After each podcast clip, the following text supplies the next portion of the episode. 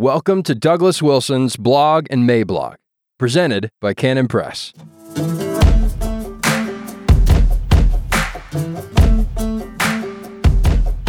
Budgeting for Stupidity, July 26, 2021. Introduction. As it is quite obvious to the intelligent observer that our ruling elites are busily engaged in wrecking the country, the theories about why this is the case break into two schools of thought. The first is that the bad guys are evil geniuses, and that they are doing all of this on purpose, out of malice, envy, and guile, like so many Bond villains. The second is that they are stupid, and that they really believe their own platitudes. They think they are helping sweetness and light along, when they are, in fact, not helping. They are ushering in a glorious new commie world, like Venezuela, or a seedier part of downtown Detroit. Before getting on to today's discussion of these matters, I would like to propose a third option. This is a big country, and we can see that an awful lot of people are engaged in wrecking it, and so why not both? Why can't we have evil geniuses and stupid people both? Today, however, we are going to focus on the problems caused by stupidity. But I've included this qualification up front in order to acknowledge to you, the reading public, that there is some intelligent malevolence involved in all of this, and I will even grant that some of these bad guys are Jews. This last item is included simply in order to keep the volume of my correspondence at manageable levels. With all of this said, we really need to start budgeting for stupidity. Sages over the ages. I draw your attention to the Twain meme, which states the thing nicely. Then, there's the definition of idiot offered to us by Ambrose Bierce. Quote, idiot, noun, a member of a large and powerful tribe whose influence in human affairs has always been dominant and controlling.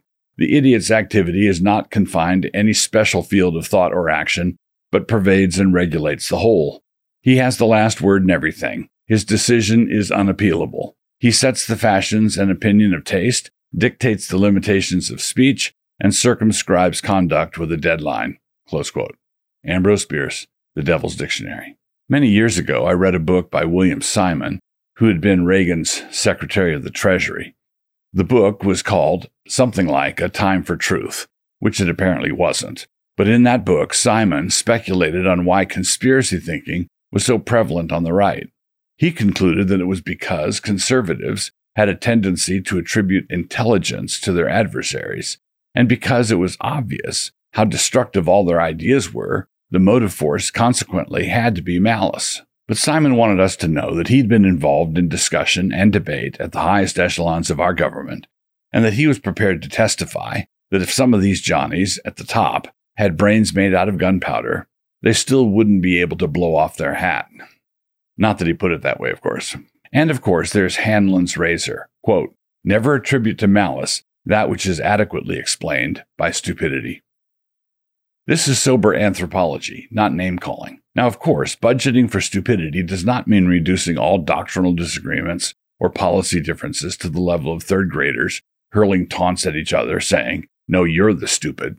To behave that way is not budgeting for stupidity, but rather exhibiting the kind of stupidity that must be budgeted for by someone else. We also need to avoid the insider knowledge conceit that is eager to talk about all the stupid people out there, thereby automatically exempting oneself from that category. That kind of conceit is, well, stupid, and others will have to budget for that as well. All this is to say that the recognition of pervasive stupidity in the world contains a real insight, and of course stupid people will abuse it, just like they do everything else.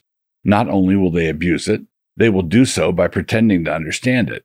But the fact that they will do this does not invalidate the reality. Why should stupid people understand pervasive stupidity when they don't understand everything else? Time for a book plug. So this brings us to a crucial book recommendation. I refer you to an insightful little book by Carlo Cipolla that you will be initially tempted to write off as just a satire, as Nicholas Taleb notes in the foreword. But as you make your way through this slim volume, you will realize that it contains a great deal of sober analysis. It just might actually help you as you try to navigate your way through the minefields of prevailing imbecility at that Dilbert office of yours. And incidentally, the fact that Scott Adams' humor works is a testament to the validity of Cipolla's thesis. Cipolla's book, The Basic Laws of Human Stupidity, outlines the basic challenge we must all learn to confront. This is a book that deserves to take its place alongside other great tongue-in-cheek works of astounding insight, by which I mean books like Parkinson's Law or The Peter Principle. For example, his first law states that there are always more stupid people involved than you might expect. Words to live by right there. It is an encouragement to caution. But the two things I found most helpful were his second law and also his definition of stupidity, which happens to constitute his third law. The second law was that the ratio of stupid people in any cohort is unrelated to any other characteristics of that cohort. In other words, you are going to find roughly the same percentage of stupid people, which will be a larger number than you expected, see the first law, among Nobel laureates as you would among ditch diggers.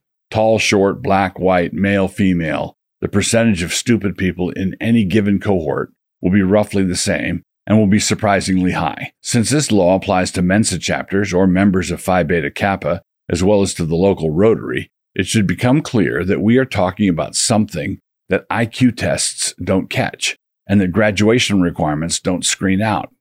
We are talking about something a bit closer to the biblical concept of folly, which is a moral condition. So what is this stupidity? It is to act in a harmful way and in such a way as that the person acting is not benefited by the action himself and has possibly even harmed himself. Here's how Cipolla put it in his third law, quote, "A stupid person is a person who causes losses to another person or to a group of persons, while himself deriving no gain and even possibly incurring losses." Carlo Cipolla, The Basic Laws of Human Stupidity. Is there no defense against this? Well, sure, there's a defense, but it is not a utopian defense. In other words, the goal should not be the eradication of stupidity, which is not possible, but rather the shrewd and courageous containment of it. In his analysis of the human condition, Cipolla breaks us down into four categories. There are the stupid people, causing harm without rhyme or reason.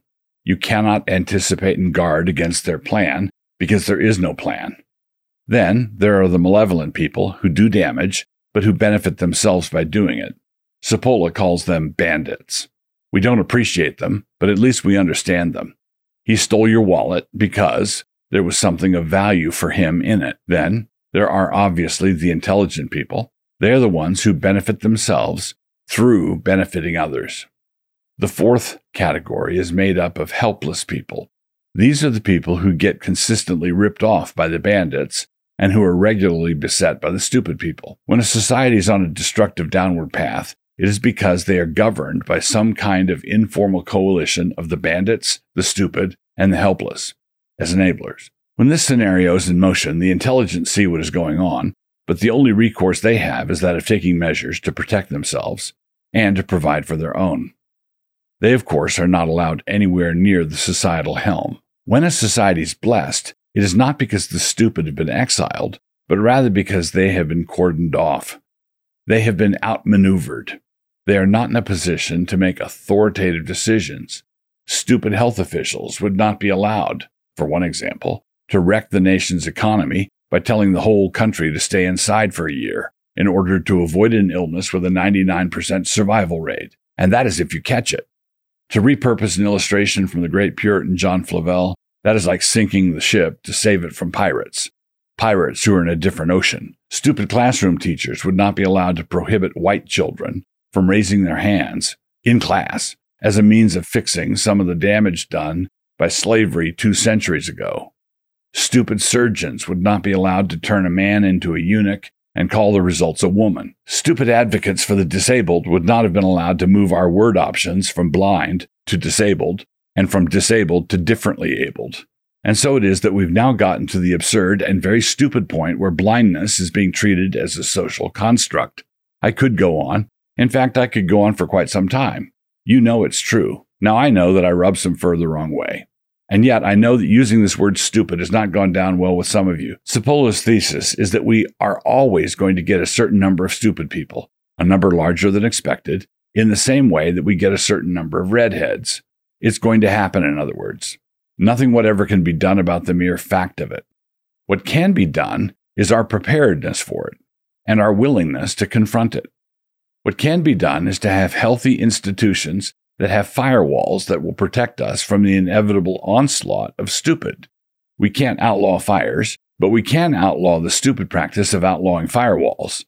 Cipolla was Italian, and so it is high time for some pseudo-Italian-American slang. So I ask you, capiche? What can happen is that intelligent people can prevent the helpless people from allowing their sentimentalism to become our central governing principle.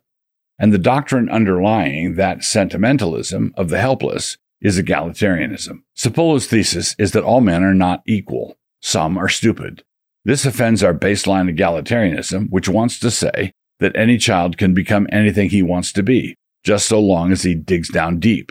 You want to be president? Done. You want to turn into a girl? Done. You want to be a great poet, a rival to Milton and Dante? Done. In a non-egalitarian era, certain people would be given a shovel and taught how to clean out the stable. In our era, we still have the same kind of people doing the same kind of thing, like sweeping out a warehouse. But at the same time, we have also filled their heads with vain dreams of someday writing screenplays for blockbuster movies.